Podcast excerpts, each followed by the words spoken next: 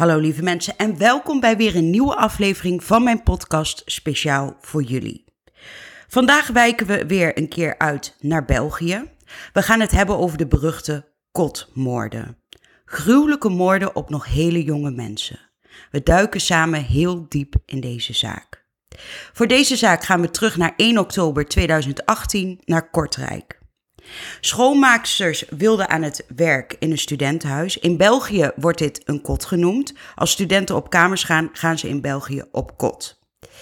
Nou goed, schoonmaaksters wilden dus aan het werk gaan in dat studentenhuis als ze tot hun grote schrik het lichaam van de 18-jarige Nessar vinden. Als enkele uren later in hetzelfde studentenhuis een tweede lichaam gevonden wordt, het lichaam van de 19-jarige Julia, het vriendinnetje van Nessar, is de gruwel compleet. Twee moorden op twee jonge mensen, op tieners nog maar. Verschrikkelijk triest.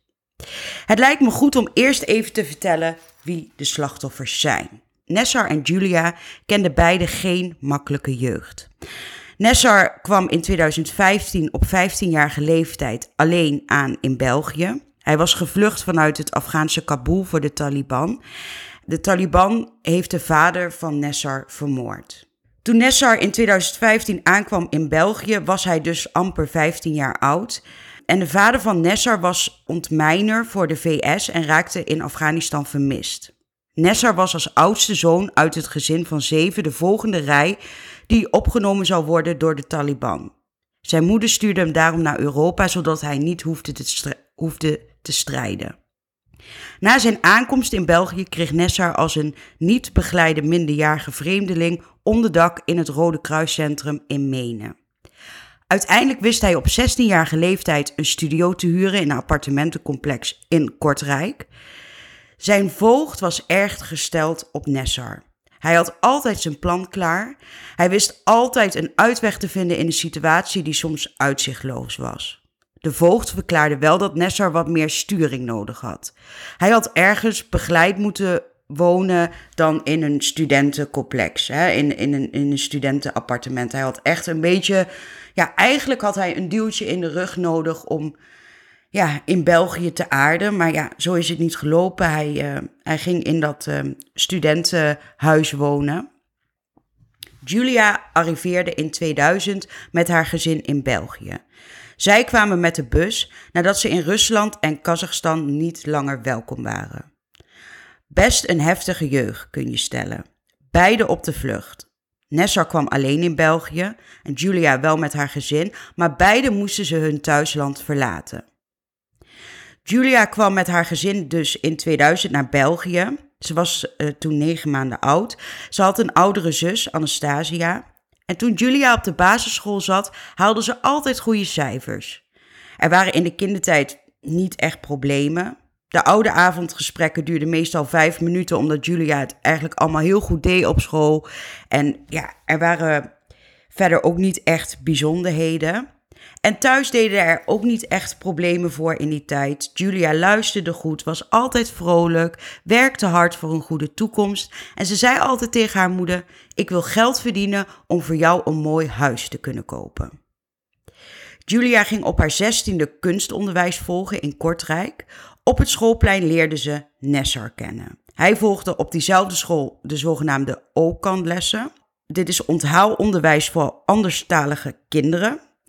Het was liefde op het eerste gezicht tussen Julia en Nessar. Maar van een mooi liefdesprookje was niet echt sprake, want de relatie van het stel verliep niet zonder slag of stoot. Maar vrienden verklaarden dat, ze, dat het eigenlijk elke keer wel weer goed kwam tussen beiden. En Nessar en Julia konden niet met, maar ook niet zonder elkaar. In april 2017 raakte Julia zwanger. Deze ongeplande zwangerschap zorgde voor nog extra turbulentie in de relatie tussen Julia en Nessar. De moeder van Julia schrok zich natuurlijk een ongeluk toen ze hoorde dat haar tienerdochter zwanger was. Maar haar moeder was niet tegen de zwangerschap, ze was juist tegen een abortus. Het was natuurlijk wel een schok, maar uiteindelijk heeft de moeder van Julia haar volle steun gegeven aan de jonge ouders. Echter voltrok zich een enorm drama. Want na 25 weken beviel Julia veel te vroeg van een dochtertje. Door de vroeggeboorte had het kleine meisje, die Alisa werd genoemd, veel medische problemen. Na twee maanden overlijdt Alisa. Nessar en Julia verloren hun dochtertje.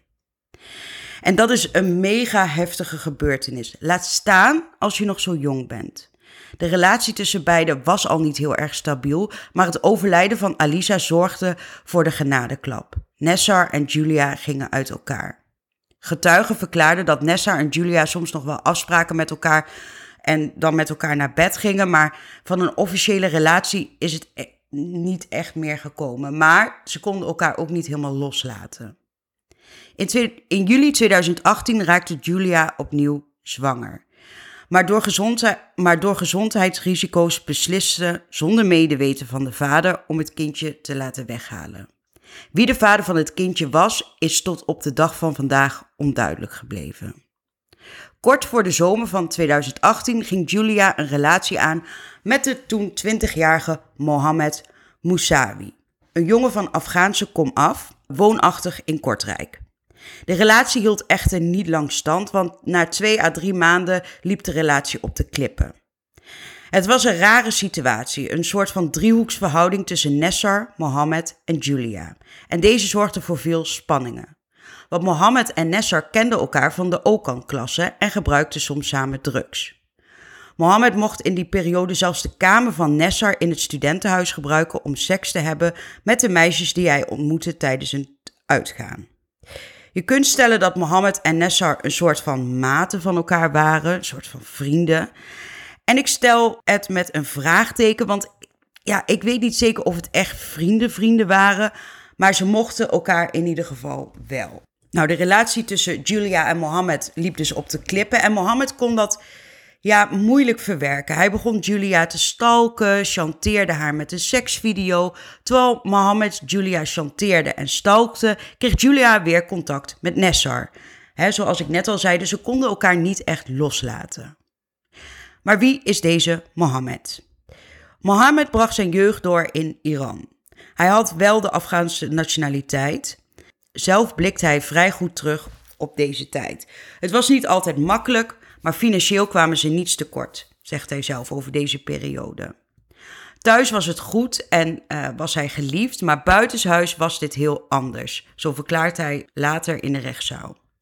Een deel van het gezin besliste in 2015 om naar Europa te verhuizen. Mohammed was toen 15 jaar en hij verklaart dat het gezin geen toekomst meer had in Iran. Ook zelf had Mohammed er genoeg van. Ze zijn te voet richting Turkije gewandeld en vanuit daaruit met de boot vertrokken naar Griekenland. En dat was een opblaasboot. En het ding zonk op de zee. En na het sturen van een noodsignaal heeft de politie al daar de mensen op de boot, waaronder Mohammed en zijn gezin, gered. Uiteindelijk kwam het gezin terecht in een Waals asielzoekerscentrum en na zes maanden konden ze zich vestigen in Keurne. Opvallend is, is dat Mohammed erg goed de taal beheerst. Hij verklaart dat de taal in het begin moeilijk was, maar dat hij ja, het vrij snel oppakte. Dat zijn ouders blij zijn dat ze in België zijn en ehm, ja, dat hij verder nooit last heeft gehad van racisme en dat hij altijd respect op school kreeg van leerkrachten en medeleerlingen. Um, dat de mensen in België altijd goed geweest zijn voor hem en het gezin. En ehm, ja, dat hij verder geen problemen ervaarde in België. In het voorjaar van 2018 ging Mohammed alleen wonen op kamers in Kortrijk. Niet in het studentenhuis van Nessar overigens hoor, ergens anders. Maar hoe goed het in het begin ging met Mohammed, hoe slecht het ging toen hij op zichzelf ging wonen. Hij raakte op het verkeerde pad, uh, gebruikte af en toe drugs, wiet, alcohol en soms coke. Hij rookte één of twee joints per dag Nessar was een van de ja, vrienden van Mohammed en ze leerden elkaar dus kennen in die Okan-klasse. De twee gingen vaak samen fitnessen en Mohammed verklaart dat ze nooit echt problemen hebben gehad. En hij vertelde dus over die opvallende deal. Hij mocht in ruil voor geld af en toe Nessars kamer gebruiken om seks te hebben met meisjes. Daar heeft ook een incident plaatsgevonden. En uh, Mohammed verklaart hierover. Hij zegt: Ik heb altijd in Iran gewoond en ik wist niet dat hier, dus in België, transgenders bestonden. Hè, je kunt voorstellen dat in Iran dat echt ehm, een taboe is, dat dat niet mag. En als jij daar altijd tot je vijftiende bent geweest en je komt ineens hier en jij gaat ervan uit dat iemand een vrouw is en het blijkt de transgender te gaan, ja, dat is. Ik kan me voorstellen voor zo'n, voor zo'n jongen een schok. Ehm, hij kende, hij verklaart zelf, ik kende alleen mannen en vrouwen. En via Facebook had hij contact gehad met een vrouw. En ze spraken af uh, op de kamer van Nessar om seks te hebben. Maar toen dat ging gebeuren, zag Mohammed dat, dat de vrouw een man was. Hij, heeft toen, hij raakte toen in paniek. Hij zei dat, dat, dat, die, uh, dat die vrouw weg moest gaan en uh, dat hij niks heeft gedaan. Maar dit was voor hem wel een schok. Mohammed wist dat Nessar op een bepaald moment uh, een relatie kreeg met Julia. En in april 2017 raakte ze, dus zwanger. En op dat moment had Mohammed weinig contact met Julia. Hij kende haar wel, maar ja, het was de vriendin van uh, Nessar. Later kwam dat contact wel. Ze namen altijd dezelfde bus om naar school te gaan. En ze begonnen met elkaar te kletsen via Facebook en Instagram. En uiteindelijk kreeg het stel dus een relatie. Julia was Mohammeds derde vriendinnetje. Hij hield naar eigen zeggen erg veel van Julia. Ze was het meisje van zijn dromen, maar ineens ging het mis. Na twee of drie maanden zijn ze uit elkaar gegaan. Julia was degene die de relatie verbrak, want ze zei: het werkt niet meer. Nou hebben we wat achtergrondinformatie van Julia, Nessar en Mohammed. Hoe dat een beetje liep, hoe die verhoudingen waren. En dat zijn de hoofdrolspelers van dit verhaal. Het zit best ingewikkeld in elkaar, maar het komt er dus in het kort op neer dat Nessar en Julia een relatie kregen met elkaar. En piepjong werden zij dus ouders van baby Alisa, die te vroeg geboren was en twee maanden later overlijdt. De relatie strandde tussen de beide tieners en Julia kreeg kort hierna een relatie met Mohammed. Nou, dit duurde niet heel lang. Julia maakte het uit en ging terug naar Nessar. Hoewel dat niet echt officieel een relatie was, maar hè, ze zagen elkaar weer. En Mohammed kon dit niet goed verkroppen, want hij was heel erg gek op Julia. Dan komen we aan in de periode kort voor de dubbele moord. Julia had haar relatie met Mohammed verbroken. Mohammed kon hier niet mee overweg en viel Julia constant lastig. Onder andere met fake profielen op social media. Um, en er waren blijkbaar meer incidenten waar Mohammed bij betrokken was omtrent Julia. Zo was er een voorval bij de Leenbakker, de winkel waar Julia werkte. Um, er was ook iets met een naaktfilmpje, want Mohammed zou Julia chanteren met een filmpje waarin zij naakt uh, te zien was, een soort van seksvideo. Op zondag 30 september 2018, enkele dagen voor de moorden, stuurde Mohammed ontzettend veel berichten naar Julia. Julia was in de zomer van 2018 namelijk uh, opnieuw zwanger geworden. En wat de mensen denken is dat het van Nessar was. Hè, maar Julia liet het kindje weghalen. En Mohammed verklaart dat hij niet op de hoogte was van die geschiedenis. Hij zou niet weten dat Julia opnieuw zwanger was geweest van Nessar. Hij zou Nessar en een vriend die zondag uh, voor de moord nog hebben gezien. Hij zei hij was bij Nessar en daar was ook een vriend en ze hebben met z'n drieën gegeten en gebloot. En daar zou dan niet over Julia zijn gesproken. Althans, dat verklaart Mohammed. De dag van de dood uh, bracht Julia nog bij haar ouders door. Ze heeft de hele dag aan de schoolopdrachten gewerkt en rond de klok van tien uur s avonds wilde ze nog naar haar kamer gaan. Ze wilde te voet gaan, maar daar kwam volgens de moeder van Julia niets van in. Ze vond het niet fijn dat haar dochter uh, in het donker op straat liep en daarom bracht haar vader haar terug naar haar kamer. Um, en dat was ook de laatste keer dat de ouders van Julia hun dochter levend zouden zien. Uit berichten die Mohammed naar Julia stuurde rondom die tijd blijkt dat hij nog steeds verliefd was op Julia. Die avond, toen Mohammed weer terug was op zijn eigen kamer, stuurde Julia Mohammed dat ze langs zou komen. Mohammed dacht dat het om de 100 euro uh, was die Julia nog van hem kreeg. Toen Julia aankwam, probeerde Mohammed nogmaals om Julia terug te winnen. Echter wees het meisje hem af. En dan nemen we even een sprong van een paar uur in de tijd. In de nacht van 30 september op 1 oktober 2018. Dus een paar uur nadat Julia bij Mohammed weg is gegaan. Want dan komt er om zes minuten over half vier s'nachts een verontrustend telefoontje binnen bij de meldkamer. Een man vertelt dat hij neer is gestoken door een vriend in Kortrijk. De vriend zou in onbekende richting zijn weggelopen. De politie die erop afkwam vertelt dat er voor een woning een man lag, dwars over het voetpad met het hoofd op de eerste trede van het trapje naar de voordeur. Op dat moment was Mohammed nog de onbekende man die neergestoken leek te zijn. Hij was half bij bewustzijn en zijn ogen waren half open. Zijn rechterhand was gewikkeld in een trui en hij gaf geen reactie op de agenten. Opvallend was, was volgens de agenten dat hij nergens in de omgeving van Mohammed bloed was te vinden. Er werd ook geen mes gevonden. Omdat de politie op dat moment niet wist wie het slachtoffer was, belden ze aan bij de woning waar hij voor lag. Een bewoner vertelde de politie dat het slachtoffer op de begane grond een kamer had. Er zat een bebloede sleutel in de deur van de kamer en toen de politie naar binnen ging, zagen ze in het midden van de kamer een uitgeklapte slaapbank met een bebloed hoofdkussen erop. In de kast troffen ze een heuptasje met een bebloed biljet van 50 euro aan. In de kamer trof de politie ook papieren aan die de identiteit van Mohammed konden bevestigen. Mohammed werd met spoed overgebracht naar het ziekenhuis waar hij een operatie moest ondergaan aan zijn rechterhand. Er zat een hele diepe snede in. Iets verderop, een paar uur later, we zijn dan iets na zeven in de ochtend, beginnen twee schoolmaaksters, een moeder en een dochter, aan hun dienst in het studentenhuis. Niet wetende wat ze daar zouden vinden.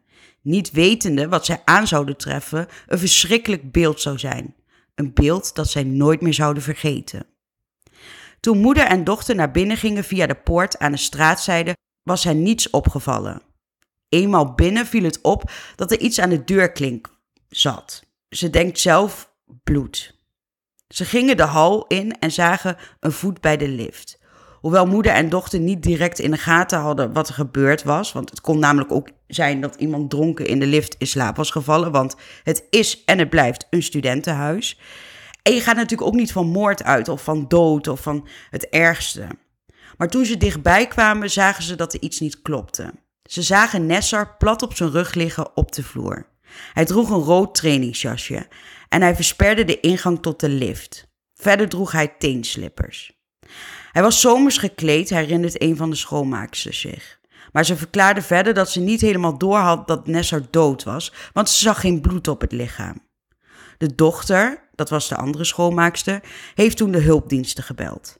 De meldkamer vroeg om hartmassage te starten, maar dit mocht niet meer baten. De politie was al snel te plaatsen na de melding. En met snel bedoel ik heel snel, want het politiebureau was letterlijk 100 meter verderop. Hoewel de schoonmaaksters niet direct in de gaten hadden wat er aan de hand was en hoe ernstig het was, was het bij de artsen en bij de politie direct duidelijk dat het een ernstig plaatsdelict was. Het was een gewelddadige dood door middel van een messteek in het hart. Het viel de politie op dat er heel wat bloedsporen tussen het voetpad en het studentenhuis waren. Ook op de deurklinken zat bloed. Het wees erop dat de dader hevig bloedend van binnen naar buiten was vertrokken. De politie legde eigenlijk direct de link met de bebloede man enkele uren eerder, Mohammed dus. Bij het uitkijken van de bewakingsbeelden was inderdaad Mohammed te zien. Hij verliet om 14 minuten over drie s'nachts het studentenhuis. Pas drie uur na het aantreffen van Nessar werd ook het lichaam van de 19-jarige Julia gevonden. De politie was natuurlijk op de begane grond bezig met het onderzoek naar Nessar en rond kwart voor tien in de ochtend bleek de kamer van Nessar nog niet te zijn onderzocht. Met enkele agenten en een forensisch team zijn ze toen naar de derde etage gegaan waar de kamer van Nessar zich bevond. Ze hebben toen aangeklopt, maar ze kregen geen gehoor. En, maar wel zagen ze wederom bloed aan de deurklink. Met de sleutel gaat de politie dan naar binnen en om acht minuten over tien wordt dan uiteindelijk het lichaam van Julia gevonden.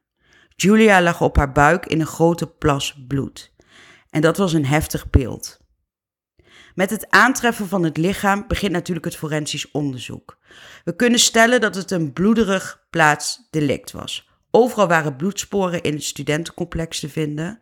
Deze gevonden sporen spraken niet in het voordeel van Mohammed.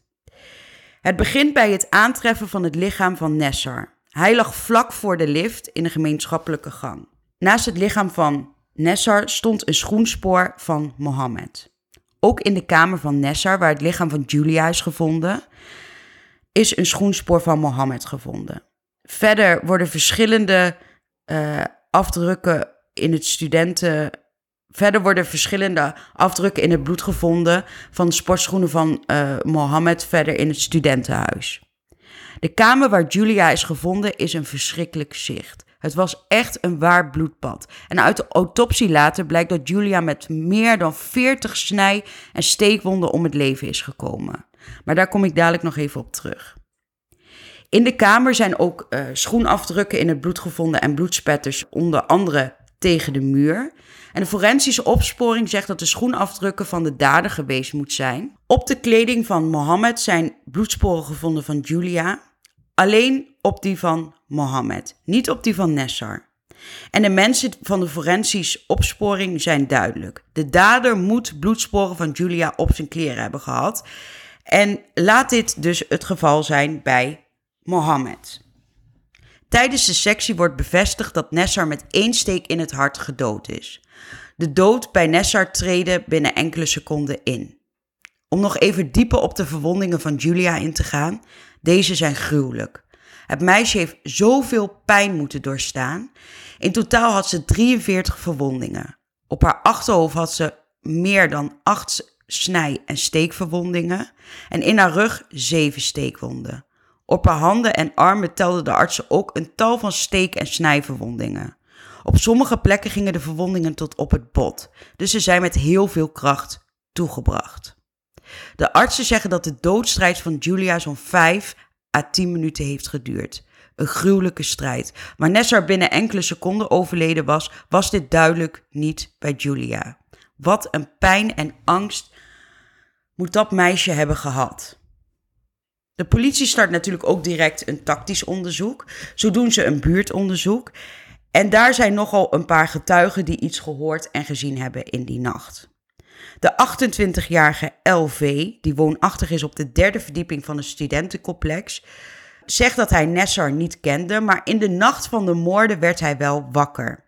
Hij had volgens zijn eigen verklaringen die nacht slecht geslapen en tussen drie en vier werd hij in die nacht wakker van lawaai. Hij hoorde geklop op de deur van Nessar en daarna hoorde hij een discussie op de gang tussen twee mannen. Het ging iets over betalen, meent LV zich te herinneren. Later hoorde hij ook een meisje praten en er volgde een luide klap en daarna weer een vrouwenstem. Ze zeiden woorden van bel en politie. Een andere getuige, de 22-jarige LD, had een kamer direct naast die van Nessar. Hoewel LD met oortjes in met muziek sliep, werd hij wakker door gebonk tegen de muur. Het was ongeveer tussen middernacht en 1 uur. Hij had toen op zijn klok gekeken hoe laat het was.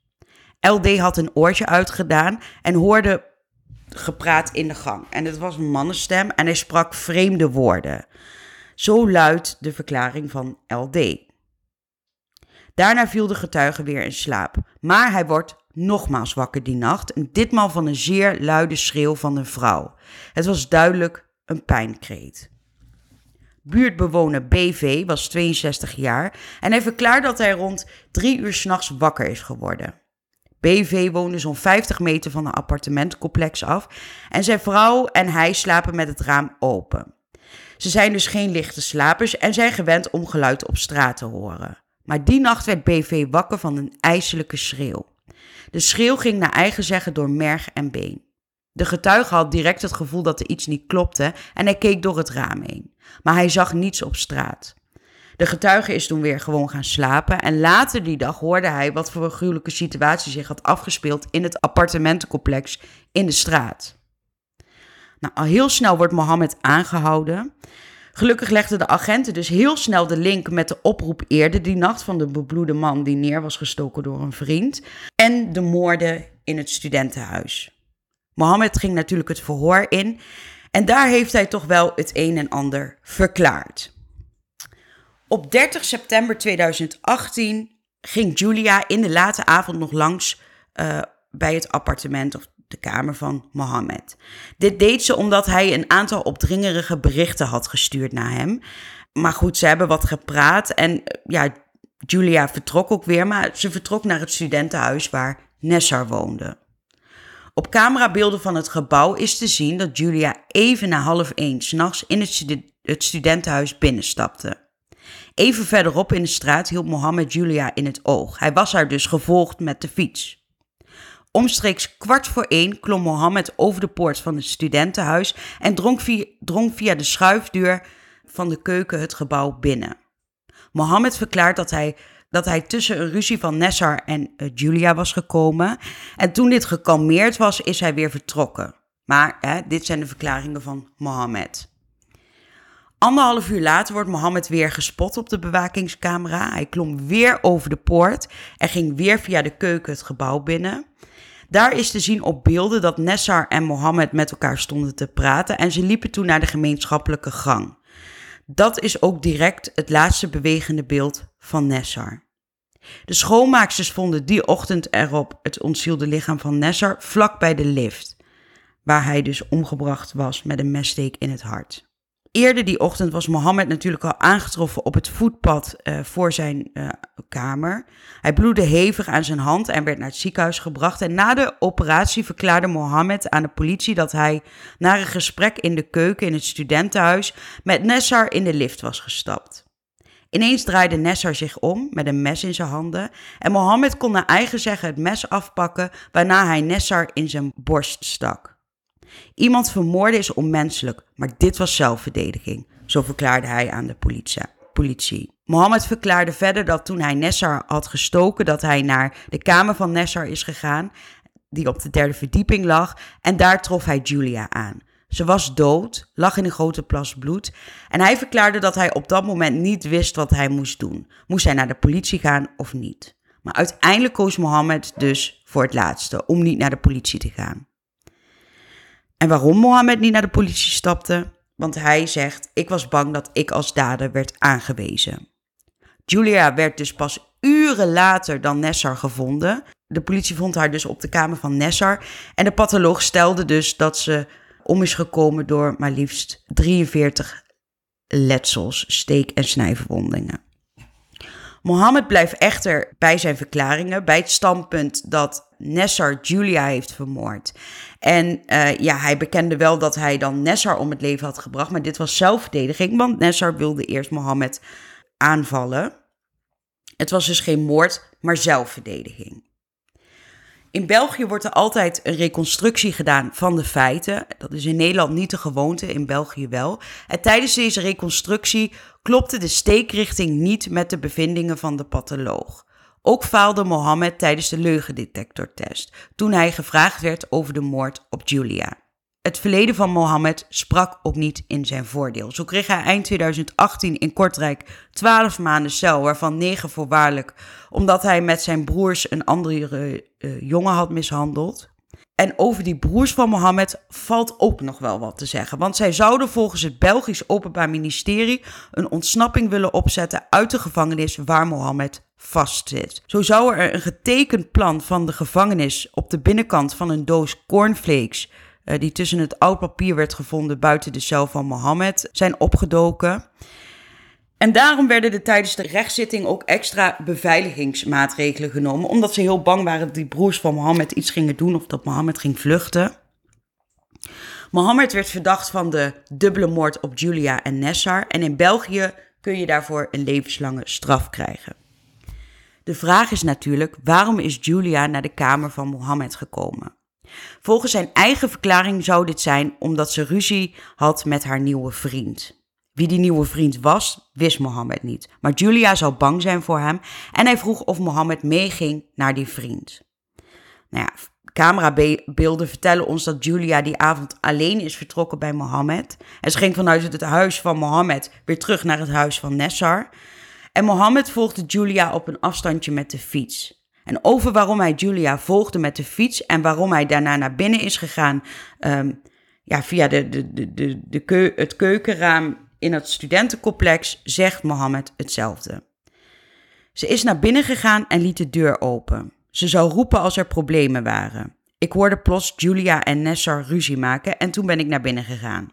Tijdens de rechtszaak vraagt de rechter wat er gebeurde toen Mohammed naar binnen ging. Volgens de verklaring van Mohammed ging hij naar boven, naar de kamer van Nessar. Deze lag op de derde verdieping. Hij kwam naar eigen zeggen tussen de ruzie uh, van Nessar en Julia. En toen het gesust was, zou hij het um, studentenhuis weer hebben verlaten. Later die nacht keerde hij terug met een klein keukenmesje in zijn zak en hij hoorde Julia schreeuwen. Dit was tot op straat te horen.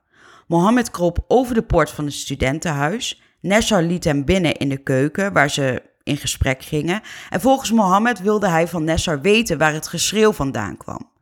Volgens hem was Nessar over zijn toeren en Mohammed wilde naar Julia om te kijken of het goed met haar ging. Nessar wilde hem tegenhouden. Hij had gezegd dat Julia in zijn kamer lag te slapen. Uiteindelijk zijn ze toch naar boven gegaan, maar in de gang draaide Nessar zich plots om. Hij had een mes in zijn handen en hij wou Mohammed aanvallen. Mohammed had het mes van Nessar kunnen afpakken en Mohammed zou het mes hebben gedraaid en geduwd. En deze was toen in de borstkas van Nessar gegaan. Het was een kwestie van seconden, aldus Mohammed. Daarna zou Mohammed in de zakken van Nessar hebben gekeken of hij de sleutel bij zich had. Deze had hij bij zich en Mohammed is toen naar boven gegaan naar de kamer van Nessar, heeft de deur opengemaakt met de sleutel en trof naar eigen zeggen Julia daaraan, badend in het bloed. Hij heeft Julia omgedraaid om te zien of ze nog leefde, maar dit was niet het geval en hij is toen vertrokken. De advocaten van Nessar pleiten tijdens het proces voor zelfverdediging. In het politieonderzoek waren ook heel veel WhatsApp-gesprekken en camerabeelden voorhanden. En uit appgesprekken van de dagen voor de feiten bleek dat Mohammed nog steeds gevoelens koesterde voor Julia.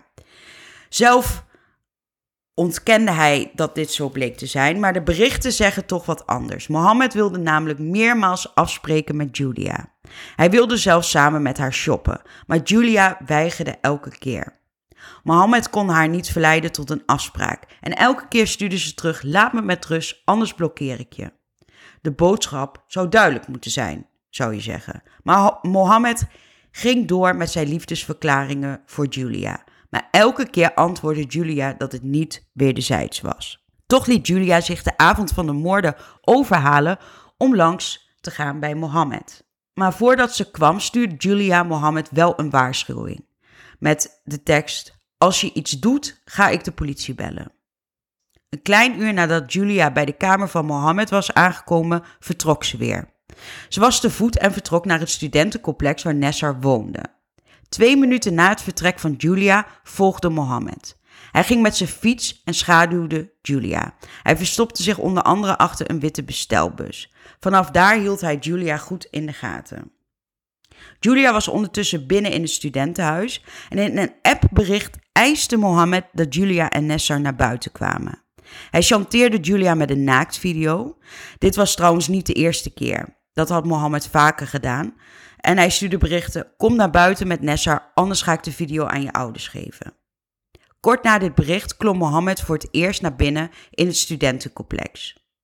Tijdens verhoren had hij natuurlijk verklaard dat hij hulpgeroep van Julia hoorde.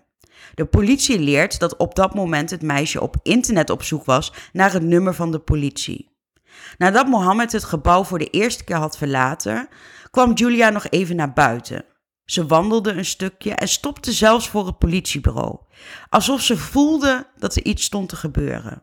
Dit was rond de klok van kwart over één s'nachts. Om acht minuten voor drie klom, Mohammed voor een tweede keer over de poort van het studentencomplex. Uit camerabeelden vanuit het studentenhuis, om preciezer te zijn, camerabeelden vanuit de keuken, is te zien dat Nessar en Mohammed staan te praten. Nessar leek boos te worden. Beide mannen verplaatsen zich naar de gang. Al daar is Nessar met een steek in het hart vermoord. Tijdens verhoren heeft Mohammed verklaard dat het dus om zelfverdediging ging, want Nessar zou hem als eerste hebben aangevallen. Na deze aanval zou Mohammed naar de kamer van Nessa zijn gelopen en daar zou hij dus het levenloze lichaam van Julia hebben gevonden. Maar tijdens het politieonderzoek doet Mohammed ook mee aan de leugendetectortest. In Nederland wordt dit eigenlijk niet gedaan, maar in België wel. En een belangrijk detail is, is dat Mohammed zelf zo'n test wilde. Dus hij was zeker van zijn zaak dat hij daar doorheen zou komen, want anders ga je dat natuurlijk niet doen. Tijdens deze test werd Mohammed tot drie keer toegevraagd of hij Julia had gestoken. Drie keer was zijn antwoord nee. Echter was op de test te zien dat hij tot drie keer toe loog. Tijdens de test werd niet naar de moord op Nessa gevraagd, want Mohammed had immers al verteld dat hij uh, Nessa had gestoken. Um, hij had gezegd dat het uit zelfverdediging was, maar hij had Nessa wel gestoken. Dus dat is onzin om daar dan naar te vragen. De pathologen hebben natuurlijk ook de theorie van Mohammed onderzocht, namelijk de zogenaamde zelfverdediging-theorie. Nesser zou hem hebben aangevallen, maar volgens de patholoog kan dit niet kloppen. Dan zouden er afweerletsels gevonden moeten worden en dit was niet het geval. De verwonding die ze gevonden hebben bij Mohammed zijn verwondingen die zelf aangebracht zijn om het op afweerletsels te doen laten lijken. De diepe verwonding die Mohammed heeft, uh, waar hij natuurlijk ook aan is geopereerd, zijn de gevolgen van de moord op Julia. Hij had het meisje natuurlijk 40 keer gestoken en gesneden. Dus ja, dat hij zelf gewond raakte, was niet zo gek. Ook wordt er meer informatie bekend over Mohammed, onder meer door getuigenissen van zijn ouders. Mohammed vluchtte in 2015 naar België, was toen 15 jaar, samen met zijn twee broers. Het was niet meer veilig voor hen in hun thuisland. En enkele maanden later vluchtte ook zijn moeder. En na aankomst in België ging Mohammed dus eigenlijk direct naar school. En volgens zijn moeder leerde Mohammed snel. Hij was snel geïntegreerd. Het was volgens zijn moeder een goede jongen, lief, respectvol, altijd rustig, hield heel veel van zijn moeder. Maar goed, ja, dit zegt een moeder over, over haar zoon. En misschien is het heel lief en heel aardig en uh, was hij ook wel heel erg gereserveerd naar zijn moeder en naar zijn vader toe. Maar ja, in werkelijkheid is dat natuurlijk anders. Uh, het kan ook zo zijn dat je als ouders dit heel graag wil zien van je kind. Dus daar hecht ik niet zo heel veel waarde aan. Afijn, Mohammed kwam naar België, uh, kwam meermaals in aanraking met de politie. En als de rechter uh, dit de ouders ook voorhield van ja, jullie zeggen dat hij zo lief was en zo leuk en respectvol, maar hij is echt wel een paar keer met justitie in aanraking geweest, um, hielden ze eigenlijk vol, nee, Mohammed heeft geen problemen. Nou, en dat is een hard hoofd in het zand steken, kun je zeggen. Tijdens het proces kwamen ook de gevreesde broers van Mohammed getuigen. En zij staan eigenlijk bekend in België als drugsdealers en messenstekers uh, of messentrekkers. En volgens de broer is dat totale onzin, want ze zijn uh, net weer goed bezig, uh, zeggen ze zelf. Nou, ze waren zo goed bezig dat ze zelfs extra politiebeveiliging aan te pas moest komen toen de broers moesten getuigen op het proces. Bij de eerste broer die moest getuigen, was het zoals verwacht. Vol lof natuurlijk over Mohammed. Hij was nooit agressief, sportte goed, dat soort dingen. Hij ontkende eigenlijk, net als zijn ouders, dat Mohammed problemen had, nog dat hij met messen rondliep. Nou ja, het feit dat de politiebeveiliging nogmaals moest komen hè, voor die broers, dat zegt eigenlijk genoeg. Tot op heden had Mohammed ontkend ook maar iets met de moord op Julia te maken te hebben. Mohammed heeft altijd gezegd dat hij Nessar heeft gestoken uit zelfverdediging. Maar opeens was daar tijdens de rechtszaak het moment. De rechtszaak is al een aantal dagen bezig en eigenlijk loopt hij op zijn eind. Maar op dat moment breekt Mohammed. Hij kan niet meer, naar eigen zeggen. Hij begint te praten en dat leidt tot veel verontwaardiging, afschuw, maar ook opluchting in de zaal. Het is 4,5 jaar na de moorden op Nessar en Julia. Mohammed neemt het woord in de rechtszaal en zijn tranen rolden over zijn wangen. En hij zegt: Het is een zware week geweest, maar alles wat ze hier zeggen heb ik gedaan. Ik heb gezwegen uit schaamte voor mijn moeder. Ik heb geen enkel excuus. Ik heb gelogen tegen iedereen, omdat ik mijn moeder niet wilde kwetsen. Ik kon dat niet meer. Het is nu genoeg geweest. Ik kan niet meer. Ik ben schuldig. Het hoeft niet meer. Iedereen werd verrast door de plotselinge bekentenis van Mohammed, ook de rechters. En de rechters begonnen eh, allemaal weer vragen te stellen, hoewel het eigenlijk al bijna op zijn einde liep. Uh, wat is er met Julia gebeurd? En uh, wat is er gebeurd vanaf het moment dat jij bij Julia op die kamer kwam? En Mohammed begint te vertellen. Hij had gevraagd aan Julia of hij naar zijn kamer kwam. Hij wilde met haar praten. Julia kwam dus die avond opdagen en uiteindelijk kregen de twee een kleine discussie. Julia maakte Mohammed duidelijk dat, dat ze hem echt niet meer moest. Hij bestond niet meer voor haar. Het was over en uit en hij moest Julia nu echt met rust laten. Mohammed voelde op dat moment dat het echt over was. Julia ging en inderdaad, Mohammed volgde Julia tot aan het studentencomplex. Het complex waar Nessar woonde. Mohammed wilde Julia terug en het stak hem dat ze altijd weer voor Nessar koos. Hij vervolgt zijn verhaal en geeft toe dat hij niet meer zichzelf was. Hij is naar binnen gegaan en heeft aangeklopt bij de kamer van Nessar. Daar vroeg hij nogmaals om een laatste kans bij Julia. Echter zeggen Nessar en Julia dat Mohammed nu echt weg moest gaan. Julia heeft gezegd dat ze de politie zou bellen. Het liep daar aan de deur van de kamer van Nessar een beetje uit de hand. Julia wilde de politie bellen en Mohammed en Nessar duwen en trokken wat aan elkaar. Mohammed besloot toen om weg te gaan en dat is op de camerabeelden ook te zien. En ook is te zien dat Julia kort daarna op, straat verschijnt. Ook Mohammed had blijkbaar gezien dat Julia op straat kwam. Dus het is helemaal niet zo dat, dat Mohammed ook echt weg is gegaan. Hij keek waar Julia naartoe ging. Hij wachtte tot Julia weer terugkwam en hij vroeg haar weer om een kans. Het is echt bijna op het zielige af. Weer wist Julia hem af. En op dat moment besloot Mohammed wel om terug te gaan naar zijn eigen kamer.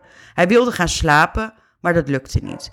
Hij was aan het piekeren en piekeren. Julia bleef maar door het hoofd van Mohammed spoken. Hij kon niet zonder haar, was zijn conclusie. De beslissing die hij vervolgens nam was volgens hem de slechtste beslissing van zijn leven. Hij besloot om Nessar en Julia te vermoorden. Hij keerde terug naar het studentencomplex. Ergens hoopte hij dat Julia er niet zou zijn. Maar toen Mohammed weer binnen was gedrongen in het studentenhuis, hoorde hij Nessar en Julia lachen. Ze hadden het fijn en dat krenkte Mohammed nog meer. Nessar kwam naar beneden en zei dat Mohammed weg moest gaan en Julia en hem met rust moest laten. Mohammed vroeg of Julia nog boven was. Hij had toen besloten dat hij Julia zou gaan vermoorden. Nessar probeerde Mohammed bij de lift tegen te houden om naar boven te gaan. Daar is wederom geduwd en getrokken. Op dat moment haalde Mohammed het mes tevoorschijn en heeft Nessar met één steek in zijn hart vermoord. Met alle kracht, want hij was razend, zo verklaarde hij. Nessar viel met open ogen op de grond. Mohammed nam vervolgens de sleutel van Nessar en ging met de lift naar boven. Julia zat op een stoel. Ze draaide zich om en schrok toen niet Nessar, maar Mohammed naar binnen kwam. Direct begon Julia te gillen. Mohammed stak Julia voor de eerste keer toen ze op de stoel zat. Julia kwam omhoog. Ze is op haar knieën gaan zitten met haar handen op haar hoofd. Mohammed heeft daar op haar ingestoken. Volgens zijn eigen verklaringen is hij gestopt met steken toen Julia is gestopt met gillen. Echter kun je dit betwisten, want er waren meer dan 40 steek- en snijverwondingen op het lichaam van Julia gevonden. Na de steekpartij ging Mohammed naar beneden. Hij stapte letterlijk over het lijk van Nessar en liep naar buiten. Hij wilde naar eigen zeggen wel naar de politie, maar hij durfde dit niet. Uiteindelijk krijgt Mohammed een celstraf van 30 jaar. En in België betekent dat dat je na een derde van je straf je eerste aanvraag voor een vervroegde vrijlating kan doen. En dat is ongeveer na 10,5 jaar.